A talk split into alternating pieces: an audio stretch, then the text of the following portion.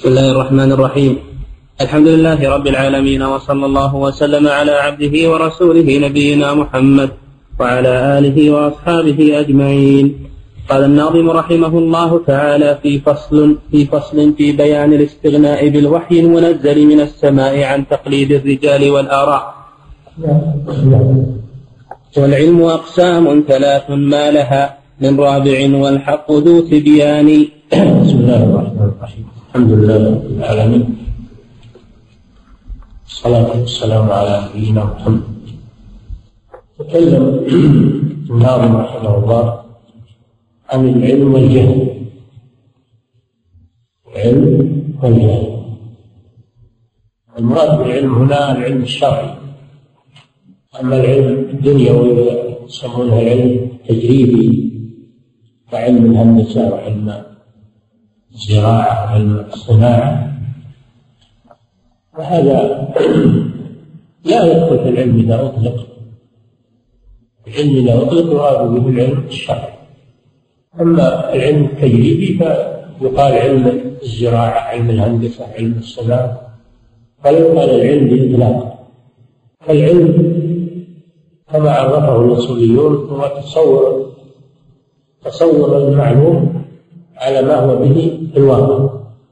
تصور الشيء المعلوم على ما هو به في الواقع. هذا هو العلم. والجهل تصور الشيء على خلاف ما هو به في الواقع. تصور الشيء على خلاف ما هو به في الواقع. والجهل ينقسم إلى قسمين جهل بسيط وجهل مركب. الجهل المركب أشد وأخطر من الجهل البسيط. الجهل البسيط هو أن الإنسان لا يدري ويعرف أنه ما يدري. يعرف أنه ما يدري. هذا الجهل بسيط وهذا يزول بالتعلم والنية الصالحة. ولذلك سموه الجهل البسيط وأنه يمكن علاجه والتعلم. النوع الثاني الجهل المركب والعياذ بالله. الجهل المركب أن يكون الإنسان لا يدري ولا يدري أنه لا يدري. يظن أنه عالم هذه المصيبة جاهل يظن نفسه أنه عالم. هذا يسمونه مركب جهل مرتين. جهل بالشيء وجهل بنفسه أنه ما يعرف. يرى أنه عالم وأنه يعرف الشيء وأنه فلا يتعلم. ولا يسأل غيره لأنه يرى عالم هذا صعب. هذا صعب. وقل من يسلم منه. إلا من وفقه الله للرجوع للحق. وإلا فإنه يتعصب غالبا أنه يتعصب لجهله ويتعصب لنفسه فيظل في جهله وفي ظلماته. هذا يسمونها الجهل المركب. لهذا يقول بعض الشعراء في هذه المسألة وقال حمار الحكيم يوما لو أنصف الدهر كنت أركب لأنني جاهل بسيط وصاحبي جاهل مركب. الحمار يقول أنا أحسن من اللي راسب عليه لأننا جاهل بسيط وأما اللي راسم عليه هذا الإنسان هذا فهو جاهل مركب. فلو أنصف الدهر كان هو المركوب وأنا الراكب. قال حمار الحكيم يوما لو أنصف الدهر كنت أركب لأنني جاهل بسيط وصاحبي جاهل مركب. نسأل الله العافية. وهذا هو الغالب على على البشر. خصوصا المتعالمين. المتعالمون هم جهلهم جهل مركب. لأنهم يجهلون الحكم ويجهلون أنهم لا يعرفون. بل يرون أنفسهم أنهم علماء. هذه المصيبة ويجب على الإنسان أنه يشوف نفسه من أي القسمين ما واحد العالم بكل شيء. لازم عنده شيء. يعرف شيء يجهل شيء. وما أوتيكم من العلم إلا قليلا. ولكن يعرف قدر نفسه. هذا على طريق النجاة. ولهذا الحكمة رحم الله امرؤا عرف قدر نفسه. هذا على على طريق النجاة لكن المشكلة اللي ما يعرف قدر نفسه. ويرى أنه أعلم الناس وأنهم وأن الناس ما يعرفون إلى آخره. فما عليه بعض المتعالمين اليوم. مصيبة عظيمة هذا هو الجهل. أما العلم فهو أقسام ثلاثة ذكرها النار القسم الأول علم التوحيد. علم بأوصاف الإله وفعله وكذلك الأسماء والرحمن هذا علم التوحيد. وهذا هو الأصل. وهو المهم. وهو الذي أرسل الله به الرسل وأنزل به الكتب. القسم الثاني علم بالأوامر والنواهي الحلال والحرام والأحكام. والأمر والنهي قال والأمر والنهي الذي هو دينه. هذا القسم الثاني علم الأوامر والنواهي من الحلال والحرام. في المعاملات وفي الأخلاق وفي جميع الأمور. هذا علم الأوامر والنواهي وهو الدين. هو الدين. والأول العقيدة. القسم الثالث علم اليوم الآخر. هو يوم القيامة. وما يكون فيه من الحساب والميزان والسحر والصراط والجنة والنار. هذا هو القسم الثالث من أقسام العلم. وكل هذه الأقسام الثلاثة جاءت في القرآن والسنة. جاء بها الرسول صلى الله عليه وسلم. نعم.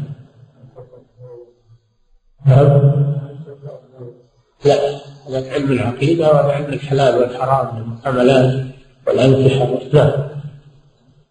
والعلم أقسام ثلاث ما لها من رابع والحق ذو تبيان. ما هذا قسم الرابع ما هذا التقسيم حاصل. تقسيم هذا حاصل للأقسام. نعم. علم بأوصاف الإله وفعله. وكذلك الأسماء للرحمن. هذا هو القسم الأول علم التوحيد. نعم. والأمر والنهي الذي هو دينه. وجزاء هذا هذا القسم الثاني الأمر والنهي الذي هو دينه أي دين الله جل وعلا. الأوامر والنواهي الحلال والحرام. والقسم الثالث جزاؤه يوم المعاد الثاني علم اليوم الآخر وما يكون فيه. حتى يستعد له الإنسان. نعم. والأمر والنهي الذي هو دينه. هذا القسم الثاني. نعم. وجزاؤه يوم المعاد الثاني. هذا القسم الثاني وهو علم اليوم الآخر. لأن الله بينه في القرآن بين ما يكون. كل ما يكون بعد الموت. بينه الله سبحانه. إلى أن يستقر أهل الجنة. في الجنة وأهل النار. في النار كله بينه الله في كتابه وبينه الرسول صلى الله عليه وسلم في سنته حتى كأنك تعاين ترى ما يكون في هذا اليوم. من أجل أن تستعد له تعمل له ولا تنسى. نعم. والكل في القرآن والسنن التي الكل كل الأقسام الثلاثة في القرآن والسنن يعني الأحاديث. نعم. والكل في القرآن والسنن التي جاءت عن المبعوث بالفرقان. والله ما قال امرؤ متحذلق بسواهما إلا من الهذيان المتحذلق هو الذي يدعي الحذق المتحذلق هو الذي يدعي الحذق وهو ليس كذلك. فالذي يدعي شيئا ليس في الكتاب والسنة هذا متحذلق لأنه لا يخرج شيء عن الكتاب والسنة من أمور الشرع وأمور الآخرة. ما يخرج شيء من أمور التوحيد وأمور الشرع وأمور اليوم الآخر.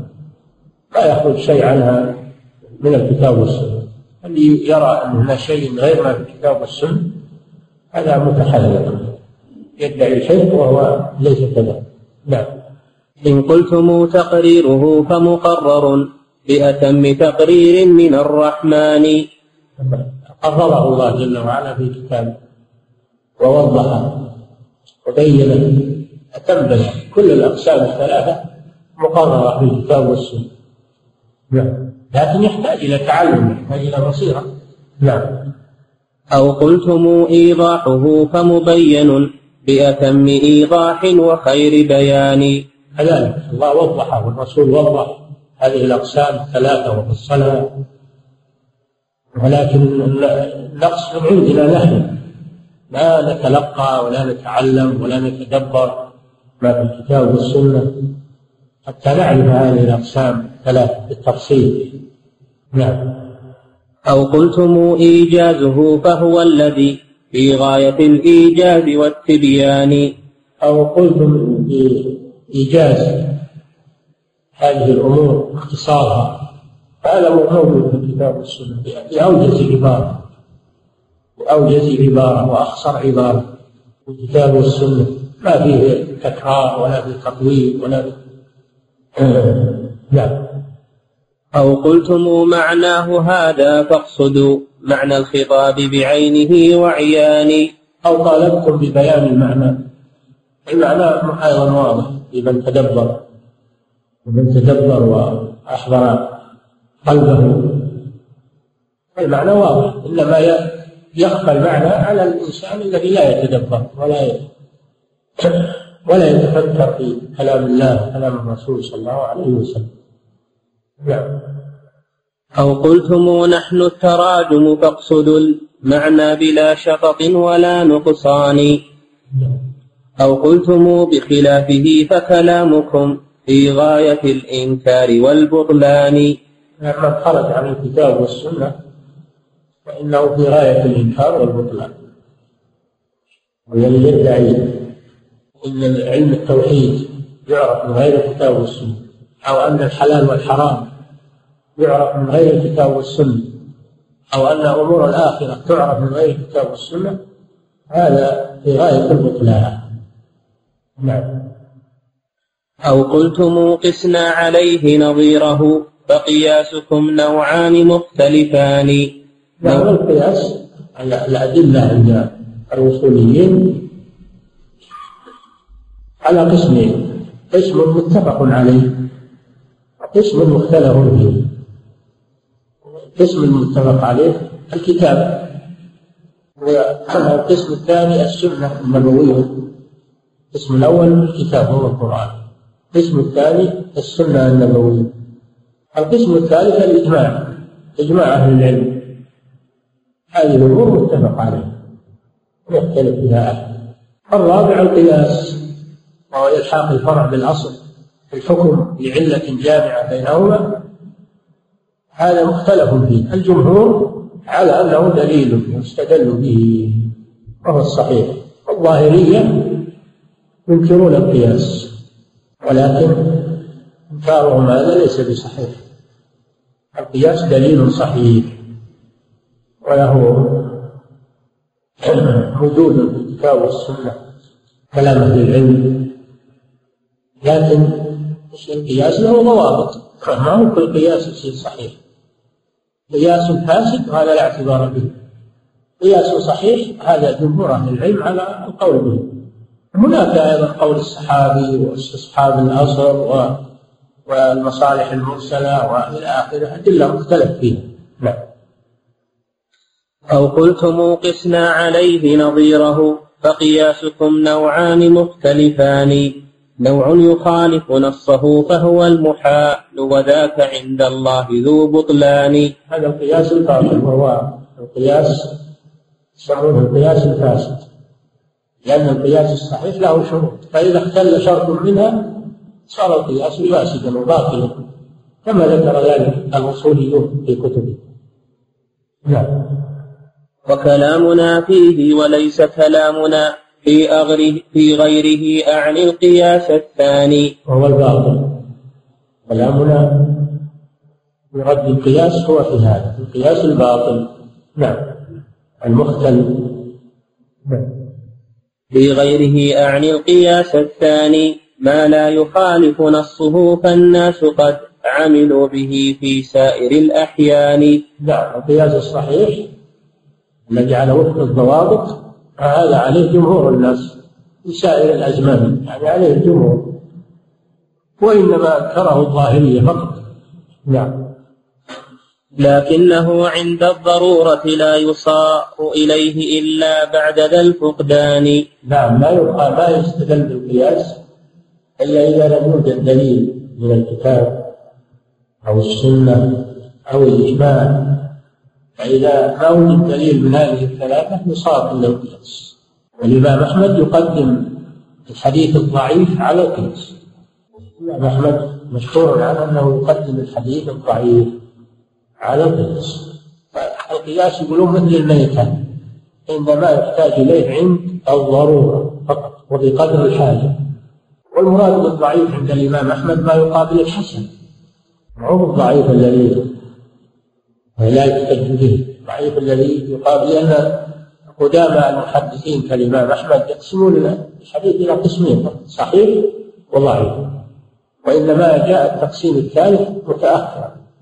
تقسيم الحديث إلى صحيح وحسن وضعيف هذا متأخر يقولون أول من قال به الإمام الترمذي رحمه الله. والأقدمون عندهم أن الحسن داخل في الصحيح. الحسن داخل في الصحيح. فيقسمون الحديث إلى صحيح وضعيف فقط. مراد الإمام أحمد بالضعيف. هو الضعيف الذي يقابل الحسن أو يقارب للحديث الحسن. فقوي إسناده هذا جواب الشافعي لأحمد لله درك من إمام زماني الشافعي الإمام محمد بن إدريس رحمه الله والإمام الثالث من الأئمة الأربعة وهو شيخ للإمام أحمد. عن الإمام أحمد تلقى عن الشافعي فقال له هذه المقالة. الشافعي قال لتلميذه الإمام أحمد هذه المقالة. إن القياس لا يحتاج إليه إلا عند الضرورة. نعم. والله ما اضطر العباد إليه في ما بينهم من حادث بزمان. يعني لو عمل بهذه القاعدة صار الاستدلال بالقياس قليلا جدا لأن النصوص تغني. أو الأدلة المتفق عليها تغني لكن يصار إليه عند الضرورة. مثل الميتة إنما يأكلها المضطر. نعم. فإذا رأيت النص عنه ساكتا فسكوته عفو من الرحمن. لأن الرسول صلى الله عليه وسلم يقول إن الله حرم أشياء فلا تنتهكوها. فرض فرائض فلا تضيعوها وحرم أشياء فلا تنتهكوها. وسكت عن أشياء فلا تسألوا عنها. فما سكت عنه الوحي فإنه معفو عنه فإنه معفو عنه نعم. فإذا رأيت النص عنه ساكتا فسكوته عفو من الرحمن وهو المباح إباحة العفو الذي ما فيه من حرج ولا نكران. نعم. فأضف إلى هذا عموم اللفظ والمعنى وحسن الفهم في القرآن. فهناك تصبح في غنى وكفاية عن كل ذي رأي وذي حسبان. إذا عرفت الكتاب والسنة معرفة صحيحة لم تحتج إلى الآراء والأقوال والاجتهادات تستغني بالكتاب والسنة. ولا تقلد ولا تقلد أحد. وهذا إنما يتحقق في المجتهد المطلق الذي توفرت فيه شروط الاجتهاد. أما من دون ذلك فإنه يرجح إذا كان عنده استطاعة للترجيح يرجح بين أقوال أهل العلم ويأخذ ما يظهر له دليل. وأما العامي الذي ليس عنده علم أصلا فهذا يقلد أهل العلم يسألهم قال تعالى فاسألوا أهل الذكر إن كنتم لا تعلمون. الناس على ثلاثة أقسام. القسم الأول المجتهد المطلق. فهذا يجب عليه أن يجتهد ولا يقلد أحد هذا ما وهذا ما يرتبط إلا على الأئمة الإمام أحمد والإمام الشافعي والإمام مالك والإمام أبو حنيفة الذين أعطاهم الله مدرك الاجتهاد. عندهم مؤهلات للاجتهاد. ومثل هؤلاء لا يجوز لهم أن يقلد قال الإمام أحمد رحمه الله عجبت لقوم عرفوا الإسناد وصحته يذهبون إلى رأي سفيان. الله تعالى يقول فليحذر الذين يخالفون عن أمره تصيبهم فتنة أو يصيبهم عذاب أليم. القسم الثاني القسم الثاني العامي العامي اللي ما عنده أصل من العلم ما عنده شيء. هذا يسأل أهل العلم. ويأخذ بما أفتوه به. بشرط أن يكون من سأله عالما وتقيا. عالما تقيا. القسم الثالث بين بين لا هو بالمجتهد ولا هو بالعامي يعني عنده عنده شيء من العلم لكن ما يؤهل للاجتهاد. هذا عليه انه ينظر في أقوال العلماء ويأخذ بما ترجح لديه بالدليل ما ترجح لديه بالدليل فما ظهر له دليل فاخذ منه. وما لم يظهر له دليل نعم. ومقدرات الذهن لم يضمن لنا. تبيانها بالنص والقرآن. الاجتهاد يخطئ ويصيب مقدرات الذهن الاجتهاد ما يعتمد عليه لأنه يخطئ ويصيب لكن يقاس بالدليل. وإن تنازعتم في شيء فردوه إلى الله والرسول. إن كنتم تؤمنون بالله واليوم الآخر ذلك خير وأحسن تأويل. فالآراء ترد إلى الأدلة. ما شهد له الدليل أخذ به. وما خالف الدليل فإنه يرد ولو كان قائله من أجل العلماء ومن أكبر العلماء. ومقدرات الذهن لم يضمن لنا تبيانها بالنص والقرآن وهي التي فيها اعتراف الرأي من تحت العجاج ودولة الأذهان. الآراء مختلفة كثيرة اجتهادات كثيرة. ولكن الحمد لله أن الله لم يكلنا إلى أقوال الناس وآراء الناس وإنما وضع لنا ميزانا نرجع إليه وهو الكتاب والسنة. نعم فنرجع إلى الكتاب والسنة نعلم الأقوال على الكتاب والسنة فما وافق أخذنا به وما خالف تركنا. نعم. لكن هنا أمران لو تم لمح فجنا إليه فحبذا الأمران. جمع النصوص وفهم معناها المراد بلفظها والفهم مرتبتان. هذا هذه مرتبة المجتهد. مرتبة المجتهد المطلق. وهو الذي جمع النصوص من الكتاب والسنة كلها جمعها وعرفها واستقراها. هذا شيء والشيء الثاني فهمها جمعها وفهمها. هذا هو المجتهد المطلق وهذا نادر. هذا هذه المرتبة نادرة. لا يحصل عليها إلا أكابر المجتهدين. الإلمام بالنصوص وفهمها على الوجه الصحيح. نعم. جمع النصوص وفهم معناها المراد بلفظها والفهم مرتبتان. إحداهما مدلول ذاك اللفظ وضعا أو لزوما ثم هذا الثاني. دلالة النصوص على قسمين. دلالة بالوضع ودلالة باللزوم. دلالة بالوضع يعني هل معنى هذا؟ هو معنى هو المعنى الذي وضع له هذا النص. وضعا من الأصل. والقسم الثاني ما وضع له لكن يلزم. يلزم اللي يسمونه دلالة اللزوم. ولازم الحق حق كما يقولون. نعم. ثم هذا الثاني فيه تفاوت الفهوم تفاوتا لم ينضبط أبدا له طرفان. عندهم أقسام الدلالة. دلالة مطابقة دلالة تضمن دلالة لزوم. ثلاث أقسام. أنواع الدلالة ثلاثة. دلالة مطابقة. دلالة تضمن دلالة لزوم. فدلالة الشيء على تمام معناه. هذه دلالة مطابقة ودلالة الشيء على بعض معناه هذه دلالة تضمن. ودلالة الشيء على شيء خارج عن معناه هذه دلالة لزوم. نعم. فالشيء يلزمه لوازم جمة عند الخبير به وذي العرفان فبقدر ذاك الخبر يحصى من لوازمه وهذا واضح التبيان. ولذاك من عرف الكتاب حقيقة عرف الوجود جميعه ببيان. من عرف الكتاب يعني فهم الكتاب فهم القرآن. ويدخل في الكتاب السنة لأن من الكتاب. فمن أعطي فهم الكتاب والسنة عرف الوجود كله. لأن الله جل وعلا يقول ما فرطنا في الكتاب من شيء. لكن أفهام الناس تختلف. وأما نفس الكتاب والسنة فهما شاملان لكل ما في الوجود. وكل يأخذ من الكتاب والسنة على قدر فهمه الذي أعطاه الله.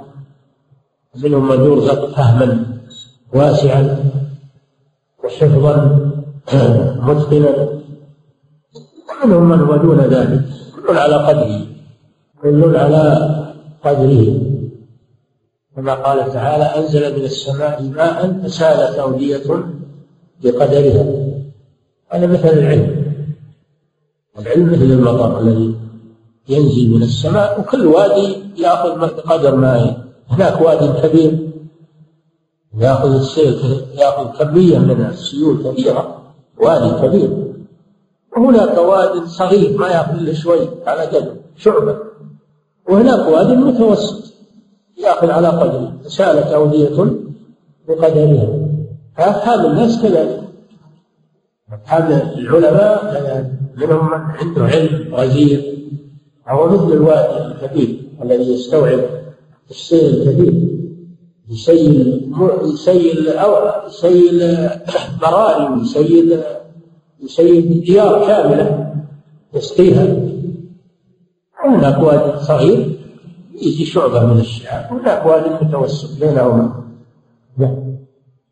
وكذاك يعرف جملة الشرع الذي يحتاجه الإنسان كل زمان علما بتفصيل وعلما مجملا تفصيله أيضا بوحي ثاني. وكلاهما وحيان قد ضمنا لنا أعلى العلوم بغاية التبيان. النصوص منها ما هو منها ما هو. محكم ظاهر المعنى ما يحتاج إلى إلى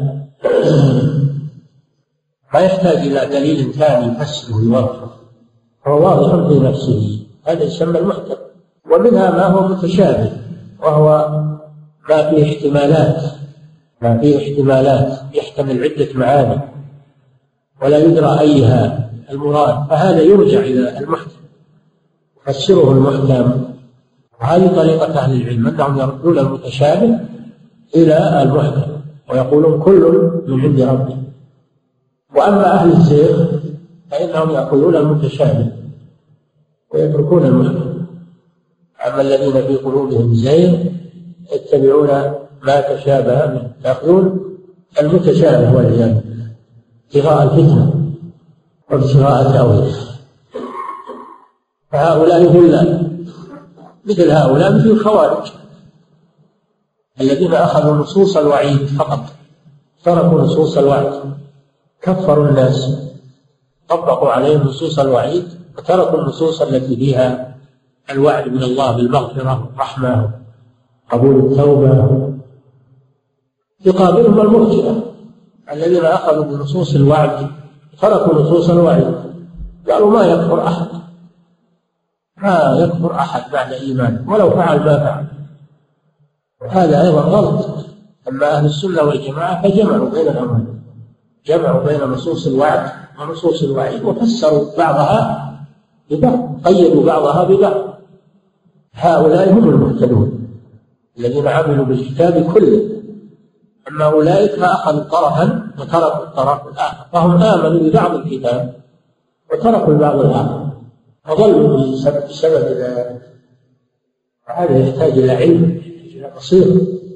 أو أي واحد يستدل وهو ما تعلم قواعد الاستدلال ولا عرف يستدل يقول أنا وجدت دليل خلاص. طيب الدليل هذا يمكن أنه مقيد يمكن أنه منسوخ يمكن أنه مجمل يفسر دليل آخر. ما هو الدليل على طول دون أن تبحث. هل هناك ما ينسخه هل هناك ما يقيده هل هناك ما يبينه لابد من هذا الأمر. هذا يحتاج إلى علم بصيرة نعم. ولذاك يعرف من صفات الله والأفعال والأسماء ذي الإحسان ما ليس يعرف من كتاب غيره أبدا ولا ما قال في الثقلان. معرفة أسماء الله وصفاته إنما تعرف من الكتاب والسنة فلا تعرف من العقل ولا من القياس ولا من كما يقولون العقائد توقيفية. توحيد علوم التوحيد توقيفية. ما يدخلها قياس ما يدخلها عقل. توقيفية. ما أثبته الله لنفسه أو أثبته له رسوله. وما نفاه الله عن نفسه أو نفاه عنه رسوله نفيناه ولا نتدخل بأفهامنا وعقولنا في في في باب التوحيد. توقيفي. نعم. العبادات توقيفية ما يشرع منها شيء إلا بدليل من الكتاب والسنة. فإن أحدث شيء ليس عليه دليل فهو بدعة. توقيفية. هناك أشياء توقيفية. مثل التوحيد مثل العبادات. هذه توقيفية. ما يدخلها اجتهاد نعم. وكذاك يعرف من صفات البعث بالتفصيل والإجمال في القرآن. البعث واليوم الآخر هذا من علم الغيب. لا يعرف بالعقل ولا يعرف بال هذا أيضا؟ لا يعرف إلا بالكتاب والسنة. لأنه من علم الغيب الذي لا يعلمه إلا الله سبحانه وتعالى. فلا نتدخل في أمور الغيب بعقولنا أو بأفكارنا أو بتقاديرنا إنما نتوقف مع الدليل. في أمور الغيب الأمور الغيبية. مثل عذاب القبر ونعيمه ومثل ما يكون يوم القيامة. لذلك تدخل ناس وظلوا مثل المعتزلة. تدخلوا في مسائل من مسائل اليوم الآخر فظلوا. وخالفوا الكتاب والسنة أنكروا عذاب القبر لأنهم لا يرونه وحكموا عقولهم. قالوا إحنا لو حفرنا الميت ما شفنا ما شفنا شيء. رأيناه كما وضعناه ما ما تدرون عنها هذا من علم الغيب. يكون الميت يعذب عذابا شديدا وأنتم ما تحسون بذلك. وقد يكون ينعم في روضة من رياض الجنة وأنتم ما تحسون بذلك. هذا من امور الاخره التي لا يعلمها إلا الله سبحانه وتعالى. نعم. وكذاك يعرف من صفات البعث بالتفصيل والإجمال في القرآن. أمور البعث ما ما يقال فيها بالرأس إنما يقال فيها بالدليل من الكتاب والسنة لأنها من علم الغيب. نعم.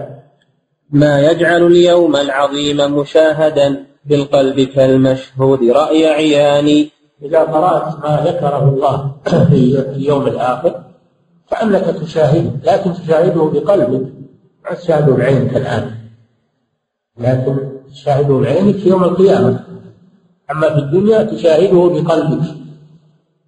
مما ذكره الله سبحانه وتعالى. لأنك توقف بهذه النصوص وتؤمن بها تصبح كأنك تراها. وكذاك من يعرف حقيقة نفسه وصفاتها بحقيقة العرفان. يعرف لوازمها ويعرف كونها مخلوقة مربوبة ببيان. الروح النفس يعني الروح. روح الإنسان سمى الروح سمى النفس. بل إطلاق النفس عليها أكثر. هذه موجودة بلا شك. موجودة. لكن أنت تشوفها تراها ما تراها هذه من علم الغيب. وهي موجودة. مخلوقة أيضا. تقبض ترسل تنعم وتعذب هي موجودة لكن ما تراها. لا يراها أحد. إلا الذي خلقها سبحانه وتعالى. نعم. فإذا عرفت نفسك عرفت بقية الأمور. نعم. وكذاك يعرف ما الذي فيها من الحاجات والإعدام والنقصان. وكذاك يعرف ربه وصفاته أيضا بلا مثل ولا نقصان. نعم أيضا أسماء الله وصفاته من علم الغيب الذي لا يعلمه إلا هو سبحانه وتعالى. ولا ندخل فيه بعقولنا وأفكارنا لا نتوصل إلى شيء. نعم. وهنا ثلاثة أوجه تفطن لها. إن كنت ذا علم وذا عرفان بالضد والأولى كذا بالامتناع لعلمنا بالنفس والرحمن. فالضد معرفة الإله بضد ما في النفس من عيب ومن نقصان. وحقيقة الأولى ثبوت كماله. نعم. يقول رحمه الله إن من ثلاثة أشياء الضد والأولى والثالث الامتناع؟ والامتناع. والامتناع. فمثلا ما ثبت للمخلوق من كمال لا يستلزم نقصا فالله أولى به. ما ثبت للمخلوق من كمال ولا يستلزم نقصا فالله أولى به. وما ينزه عنه المخلوق فالله أولى بالتنزيه من المخلوق من النقائص والعيوب. وما يمتنع في حق المخلوق أيضا كذلك. نعم. وهنا ثلاثة أوجه فصا لها. إن كنت ذا علم وذا عرفان بالضد والأولى كذا بالامتناع لعلمنا بالنفس والرحمن. فالضد معرفة الإله بضد ما بالنفس من عيب ومن نقصان. نعم. وحقيقة الأولى ثبوت كماله إذ كان معطيه على الإحسان. نعم. ما ما ثبت للمخلوق من كمال. لا يستلزم نقصا فإن الخالق أولى به. مثل المخلوق له سمع وله بصر وله ويتكلم. هذه صفات كمال. الذي الذي ليس الذي لا يتكلم من الخلق. هذا ناقص. الذي لا يتكلم من الخلق هذا ناقص. الذي ليس له بصر هذا أعمى. الذي لا يسمع هذا أصم الله جل وعلا أولى ينزه عن هذه الأمور؟ وأولى أن يثبت له هذه الكمالات. السمع والبصر والكلام والإرادة المحبة والرضا والغضب إلى آخره. نعم. فكل كمال ثبت للمخلوق لا يستلزم نقصا الخالق أولى به وكل نقص ينزه عنه المخلوق فالخالق أولى بالتنزيه عنه أولى بالتنزيه عنه. نعم. فصل في بيان شروط كفاية النصين والاستغناء بالوحيين. نعم. وكفاية النصين مشروط بتجريد التلقي عنهما لمعاني. نعم. فصل. فصل في بيان شروط كفاية النصين والاستغناء بالوحيين. النص الوحيان الكتاب والسنة كاملا كافية هذا بلا شك ولكن لا بد من شروط. تتوفر في الإنسان حتى يكتفي بالوحي. لازم تتوفر في الإنسان شروط حتى يكتفي بالوحيين. انتبهوا له. هما في نفسهما كاملان بلا شك. هذا ما في شك. كلام الله وكلام رسوله كاملان ولكن المخلوق نفسه هو الذي يحتاج إلى إلى أن يتوفر فيه شروط حتى يستفيد من الوحيين. نعم. وكفاية النصين مشروط بتجريد التلقي عنهما لمعاني. تجريد التلقي عنهما. هذا أول شرط. ما تتلقى إلا من الكتاب والسنة. ما تتلقى من أقوال الناس. قال فلان أفتى فلان. ما تتلقى العلم عن أقوال الناس. وإنما تتجرد للتلقي من الوحي هذا أول شرط. نعم. وكذاك مشروط بخلع قيودهم فقيودهم غل إلى الأذقان. نعم القيود التي يضعونها. هذه تعوق عن فهم الكتاب والسنة. يقولون ما يفهم القرآن إلا من من عمل كذا واتصف بكذا من عندهم. قيود وضعوها هم من عندهم. هذه هذه تعوق الناس عن الكتاب والسنة. نعم وكذاك مشروط بهدم قواعد ما أنزلت ببيانها الوحيان.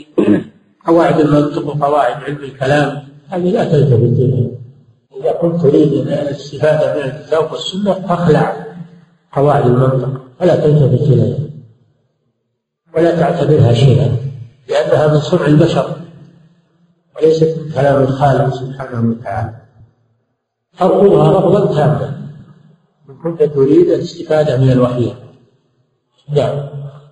وكذاك مشروط بإقدام على الآراء إن عريت عن البرهان.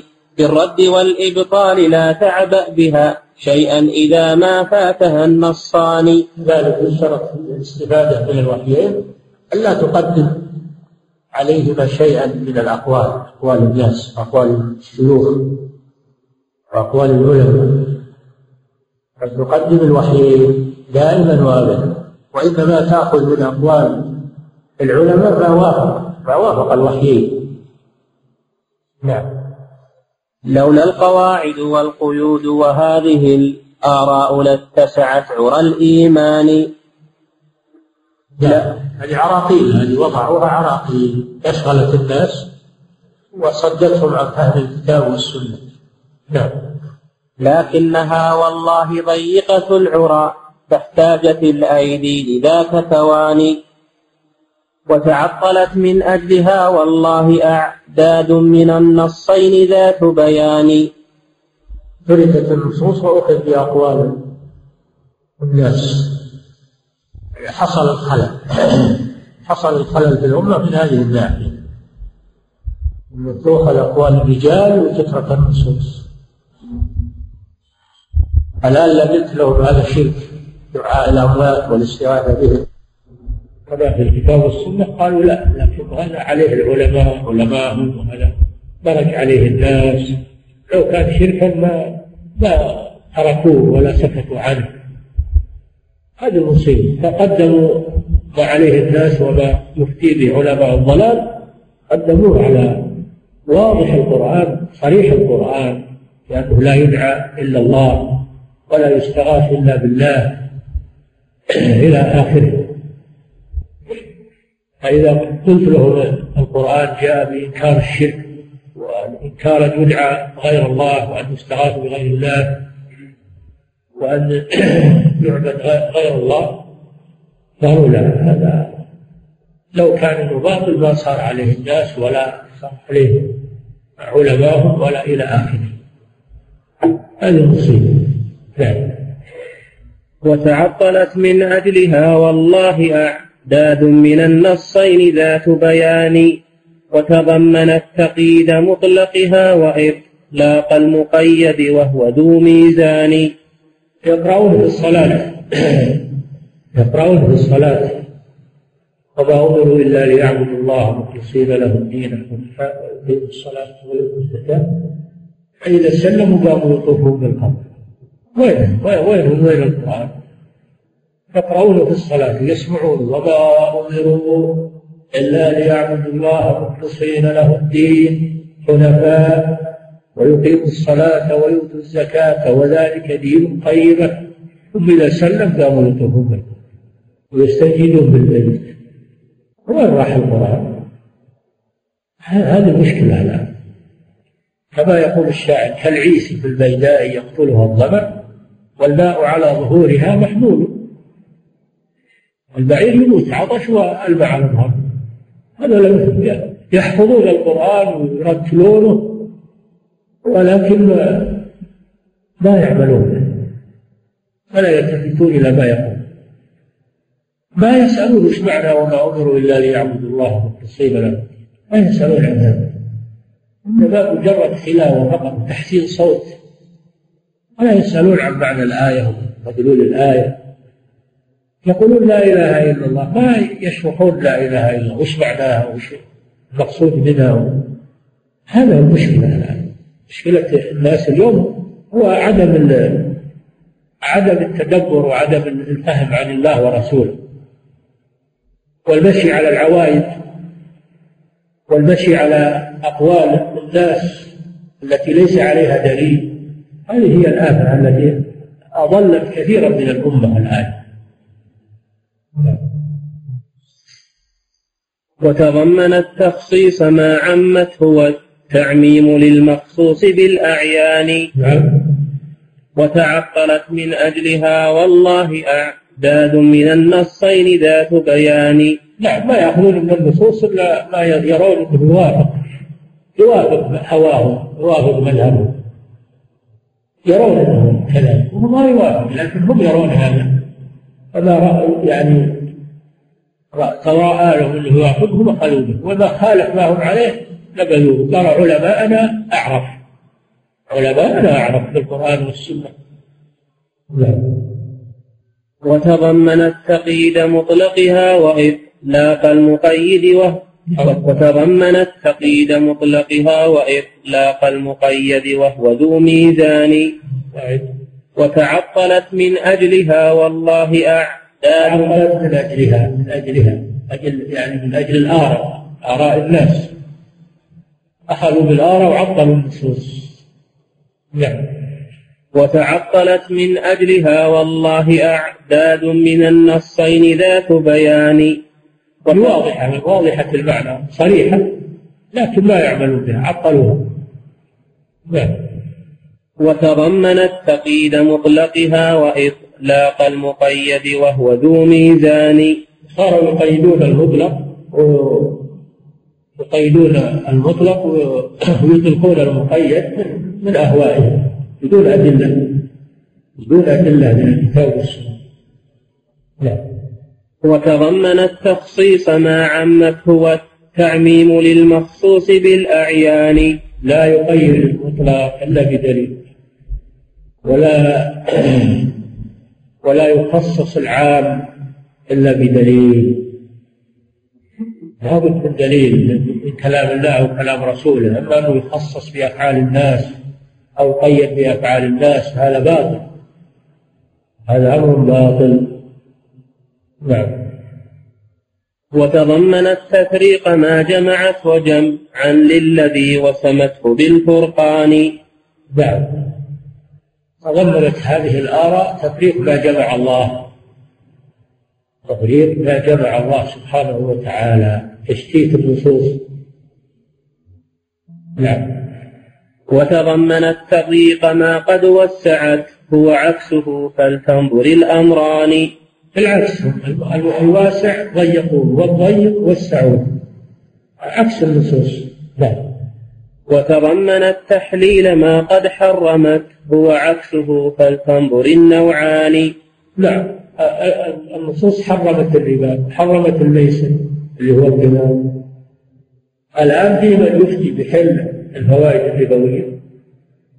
ويفتي بالميسر ويسميه مسابقات جوائز مسابقات غير الاسم حرمت الرشوة صاروا يسمونها بغير اسمها يسمونها هدية يسمونها يعني حق أتعاب أو ما يشبه ذلك.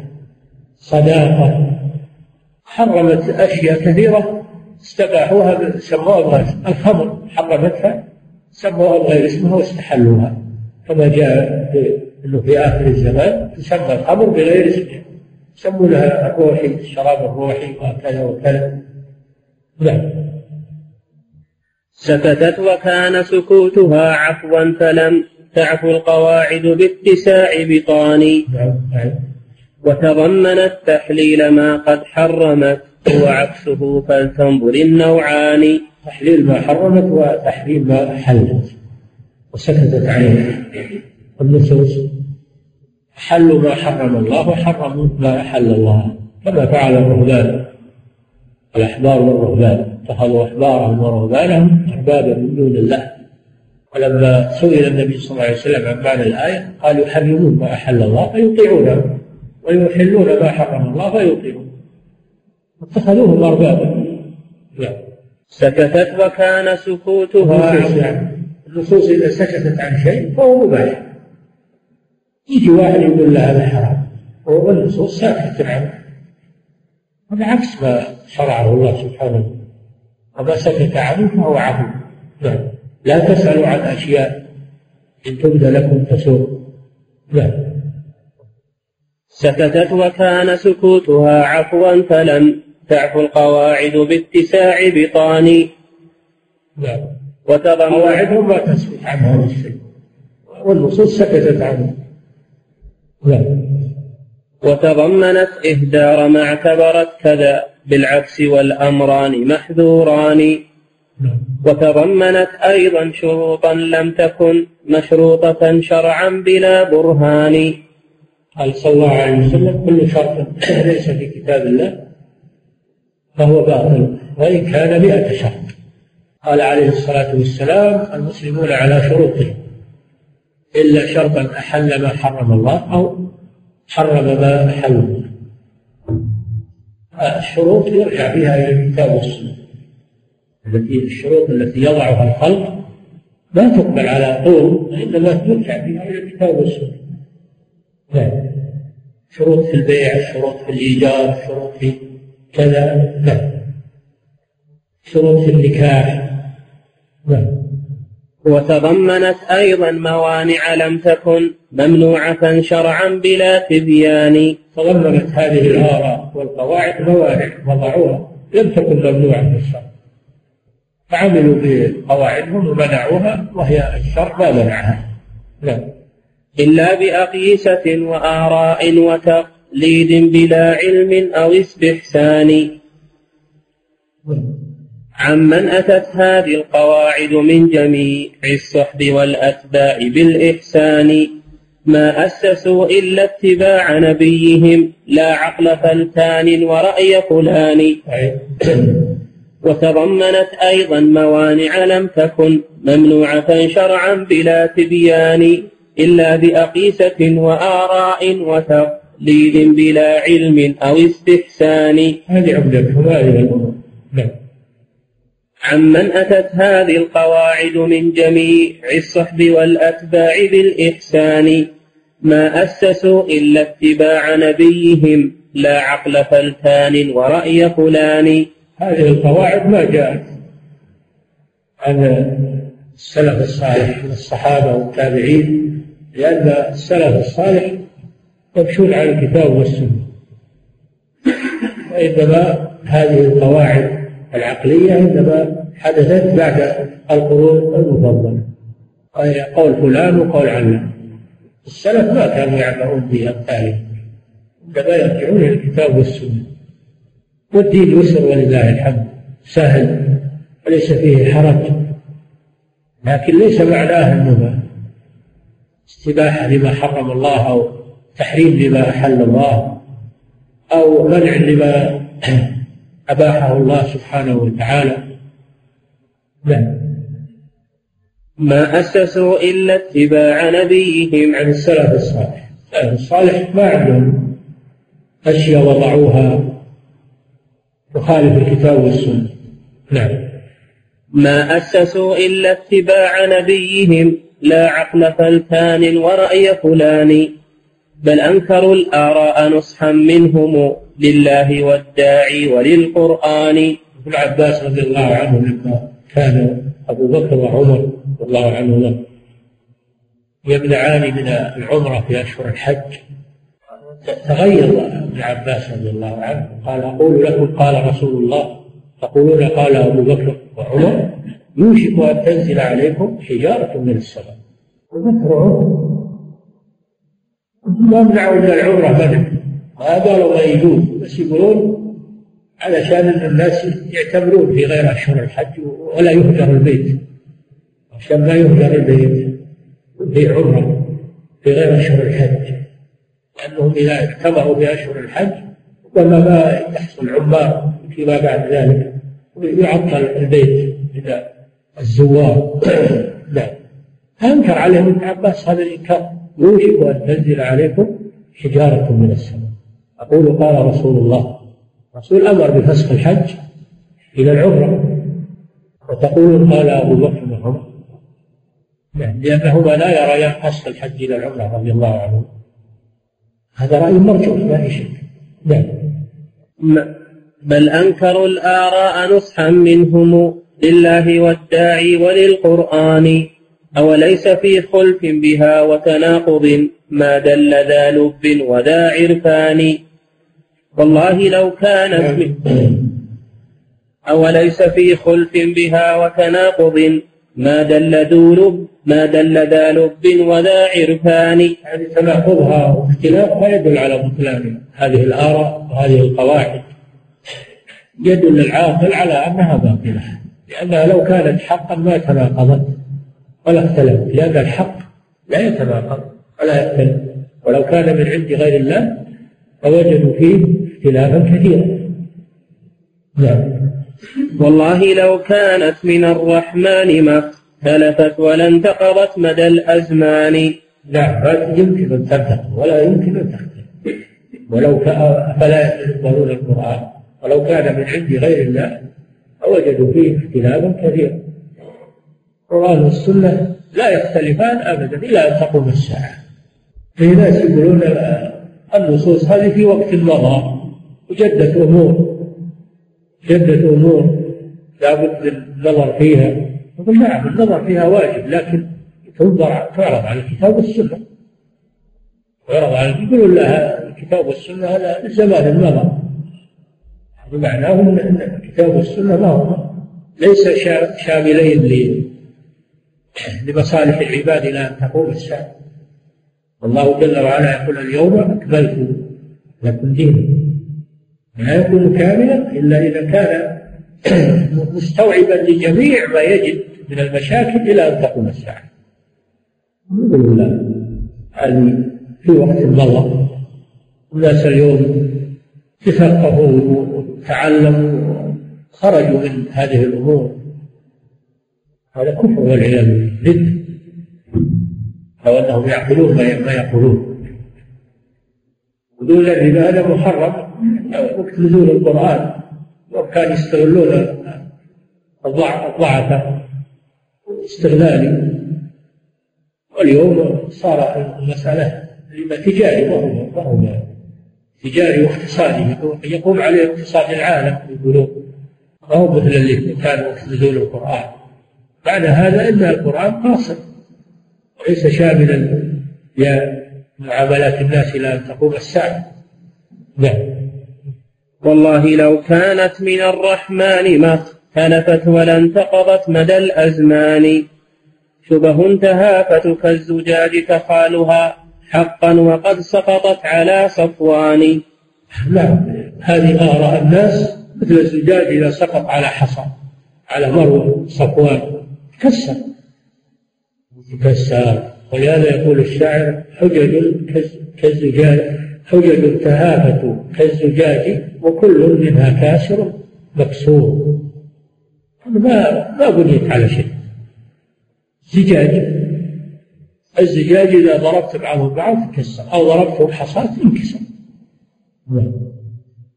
والله لا يرضى بها ذو همة علياء طالب الزجاج لأنها لأنها براقة. ويظهر للي يقراها ويسمعها أنها صحيحة مزوقة الشاعر يقول في زخرف القول تزيين لباطله والحق قد يعتريه سوء تعبير. فهم يزخرفونها تصبح مثل الزجاج براقة. لكن أدنى شيء يكسر. الزجاج أدنى شيء يكسر. نعم. والله لا يرضى بها ذو همة. علياء طالبة لهذا الشان؟ لا يرضى بأقوال هؤلاء وقواعدهم بل له همة آه، في فهم الكتاب والسنة. ولا يعدل بالكتاب والسنة شيئا.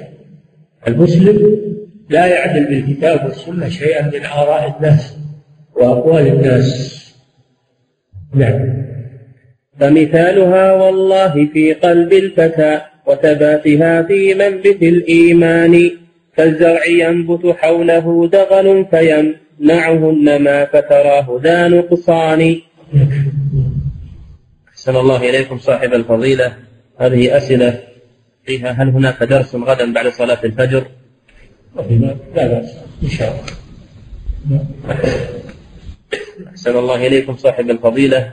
ما رأيكم في تفضيل في توكيل النساء القويات للرجال في الرمي عند شدة الزحام؟ لا بأس إذا كان في شدة الزحام فالمرأة توكل ما تستطيع الدخول في الزحام عليها خطر نعم. أحسن الله إليكم صاحب الفضيلة. ما رأيكم بهذا الدعاء؟ اللهم عليك باليهود والنصارى والرافضة. وهل هو من الاعتداء في الدعاء؟ وهل ينكر على من قال ذلك؟ لا أعرف ما يمنع من هذا. الدعاء على الأعداء. ما أعرف. منه نعم. أحسن الله إليكم صاحب الفضيلة يقول بعض العلماء يحلون الدش فهل ننكر عليهم أم نقول أن هذا من اجتهادهم؟ وجزاكم الله خيرا.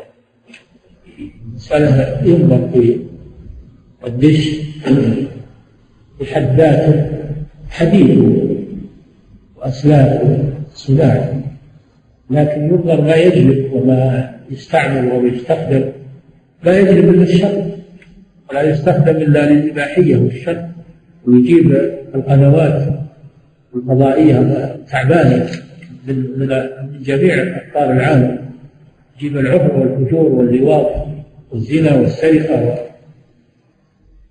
فمن هذه فإذا كان لا لا يثمر إلا هذه الثمرات الخبيثة فهو محرم ولا ولا ينظر إلى من قال البحث إن كانوا اتجاها هذه المضار تجاهلها هذا زائر والعياذ بالله. ولا عبرة بالقول وإن كان ما يعرفها فهو جاهل. والجاهل لا بها هو لا يحمل إما يكون جاهلا بالمضار التي في الدش والجاهل لا يعرفها بها وإن كان يعرفها وأباحها فهو زنديق. والعياذ بالله. يحل ما حرم الله. نعم. أحسن الله إليكم صاحب الفضيلة. هل متابعة غير الله في التشريع داخل في الشرك في الطاعة الذي نص عليه العلماء؟ نعم داخل وإذا طعتموهم إنكم لمشركون.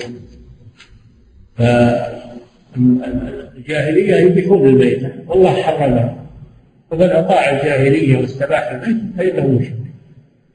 جعل الله شريكا في التحليل والتحريم.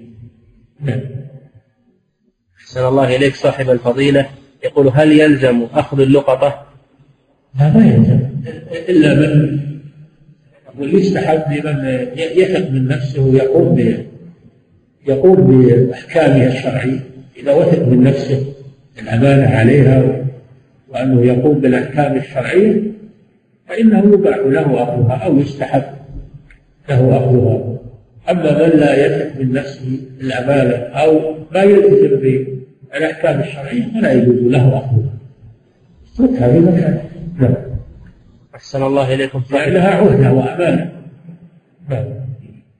أحسن الله إليكم صاحب الفضيلة. يقول ما توجيهكم للخاطب للمرأة من طلاب العلم والمسائل الدقيقة التي تؤخذ في الحسبان في هذه المسألة؟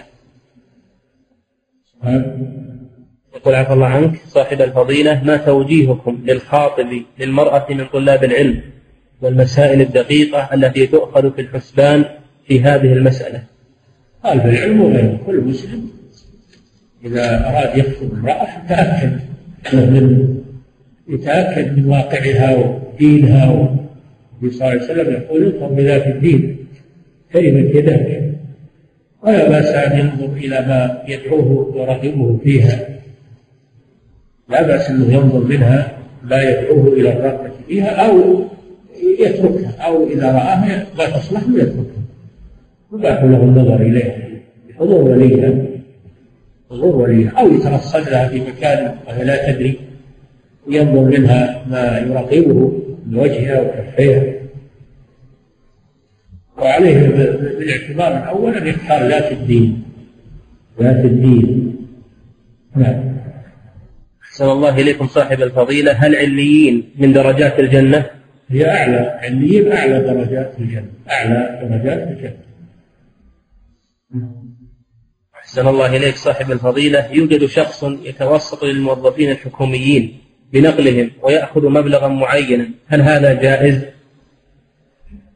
كان هو موظف هل يشفى إن كان هو موظف هل يشفى وإن كان هو معقد ما ما له وظيفة وإنما هو معقد. عقد المعاملات في أصحابها ولا يتواقع مع الموظفين يعني بعضهم يتواقع مع الموظفين وياخذ مبلغ ويتقاسم هو وياه هذا يشفى لا أحسن الله إليكم صاحب الفضيلة. يقول ذكرت في درس سابق أن المشركين يعتقدون أن معبوداتهم أنها تنفعهم وتضرهم ولكن الآيات دلت على أنهم يعتقدون أنها تقربهم إلى الله وأنها تشفع لهم كما قال تعالى عنهم هؤلاء شفعاؤنا عند الله. وقال والذين اتخذوا من دونه أولياء ما نعبدهم إلا ليقربونا إلى الله زلفى. فما وجه الجمع بين هذا وهذا؟ تقريب الشفاعة هذا ما يقولون أنها تنفعهم بالشفاعة.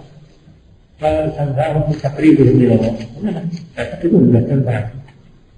وأنها تضرهم بحيث أنه إذا لم يدعو القبر ولم ينظر له أنه يقتل ولده أو أنه يصيبه بمرض أو يخوفونك بالذين من دونه يخوفونهم بأنه تضرهم الأصنام والأضرحة يعتقدون فيها. لو كانوا لا يعتقدون انها ما ما عبدوا نعم واعتقد عفى الله عنك أنها تنفع تضر بذاتها ما يكون شرك في الربوبية؟ وشرك على كل حال. شرك في العبادة الدعاء والاستغاثة وشرك في الربوبية. اذا اعتقد فيها التصرف نعم. أحسن الله إليكم صاحب الفضيلة. الطواف في الصف في سطح الحرم. هل فيه خلاف بين العلماء حتى لو لم يكن فيه زحام؟ أو كان في في الصحن زحام خفيف؟ أرجو التوضيح من ناحية الأفضلية. فهل هناك فرق؟ والله الطواف في الأرض إذا أمكن هو أحوط ما في شيء. إنما الطواف في الهواء يعني في السطح فيه اختلاف بين العلماء. ولا يحتاج إليه إلا عند الضرورة اضطر الإنسان يطوف في الأرض يطوف رفعا للحرج أما إذا لم ينطق فإنه يطوف في الأرض خروجا من الخلاف. يعني من العلماء من لا يرى الطواف في الصلاة خروج من الخلاف. لكن إذا اضطر إلى هذا الضرورة لها حكم. أحسن الله إليكم صاحب الفضيلة. الشروط في النكاح. لو شرطت المرأة أن تكون العصمة بيدها ثم وافق الزوج فهل هذا الشرط باطل أم صحيح؟ لا الطلاق حق للزوج. فإذا وكلها تطلق نفسها جاز له ذلك. يجوز يوكل من يطلق زوجته إما امرأة وإما نفس الزوجة أو يجوز أنه يوكل فيه لأنه حق له يباشره أو يوكل من ينوب عنه عنه بذلك أما شرط أن تكون العصمة لها عند العقد ابتداء هذا ما أرى أنه لأن هذا يمرد المرأة على الرجل. وهذا وسيلة إلى أن تجعل العصمة مطلقا ولو لم تشترك يدخل. الآن في محاولات. في بعض الدول مع الأسف اللي تنتسب للإسلام أنهم يجعلون الطلاق بيد المرأة. هذا هذا مضاد لحكم الله سبحانه وتعالى. مضاد لما شرع الله. وجل نعم. وإذا اشترطت عفى الله عنك أن لا يتزوج عليها. شرط صحيح؟ شرط صحيح لكن لا يمكن له من الزواج. يتزوج يكون لها الخيار هي بعد إذا تزوج عليها يكون لها الخيار أنها تبقى أو تفسخ لكن هو ما يحرم عليه الزواج. لا صلى الله إليك صاحب الفضيلة. هل يلزم المسلم اتباع أحد المذاهب الأربعة؟ وهل يسعه الخروج عنها في مسألة من المسائل؟ أفيدونا جزاكم الله خيرا. العامي يلزم أنه يتبع يتبع أحد المذاهب الأربعة أو غيرها من المذاهب الصحيحة. يسأل العالم ويأخذ بقوله. فاسالوا أهل الذكر ان كنتم لا تعلمون. أما المتمكن واللي عنده معرفه ويتحرى الدليل. يتحرى القول الذي يدل عليه الدليل. نعم. أحسن الله إليكم. صاحب الفضيلة إمام مسجد يرغب التبكير في الحضور قبل الأذان أو بعده مباشرة ولكن أفيد بأن هناك فتوى لأحد العلماء أن تبكير الإمام في الحضور للمسجد خلاف سنة النبي صلى الله عليه وسلم حيث كان لا يحضر إلا عند الإقامة. فهل هذا القول صحيح؟ هذا ما هو صحيح. الإمام بالخيار إن شاء يجي يمثل ويجلس في المسجد إلى الإقامة وإن شاء يصلي في بيته يجلس في بيته ويأتي عند الأمر في هذا واسع. الأمر في هذا واسع ولله إلا يوم الجمعة فالأحسن له يبقى في بيته أو في مكان خارج المسجد حتى يجي وقت الخروج كما كان النبي صلى الله عليه وسلم وكما كان العلماء يفعلون هذا. هذا في الجمعة أما الفرائض بقية الفرائض هو إن شاء يأتي ويجلس في المسجد. وإن شاء أنه يجلس في بيته إلى أن تأتي الإقامة نعم. أحسن الله إليكم صاحب الفضيلة. يقول أنا موظف حكومي ويوجد لدينا مكتبة في العمل ويوجد فيها كتب لأهل البدع والضلال وعندي الإبلاغ عنها لم تزل. ما هو الحل في هذه الكتب؟ علما بأنها لا تمس العقيدة. وهل في إتلافها إثم؟ جزاكم الله خيرا. إن كانت هذه الكتب في متناول الجهال في متناول كل أحد هذا أمر لا يجوز. أما إن كانت في متناول طلبة العلم والباحثين عند الحاجة إليها يرجعون إليها ويعرفون ما فيها فلا مانع. كتب على قسمين كتب صحيحة لا ليس عليها مآخذ هذه لا مانع. تكون بأيدي آه، طلبة العلم وبأيدي المبتدئين وتكون معروضة لمن يستفيد. أما الكتب اللي فيها أخطاء وفيها مخالفات هذه ما يسمونها كتب محدودة الاطلاع تجعل في مكان خاص يرجع إليها أهل الاختصاص فقط. لا يسوغ إتلافها عفوا عنك يتركها اللي يملكها اللي يملكها. من رأى منكم منكرا يغيره به إذا كان يملك. الإتلاف ولا يترتب عليه ضرر أما اللي ما يملك ولا ما يملك لكن يبين ينصح. فإن لم يستطع فبلسانه ينصح.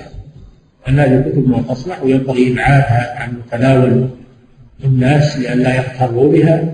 ينصح. آه، مدير المكان أو مدير المكتب أو المسؤول ينصح بإبعادها.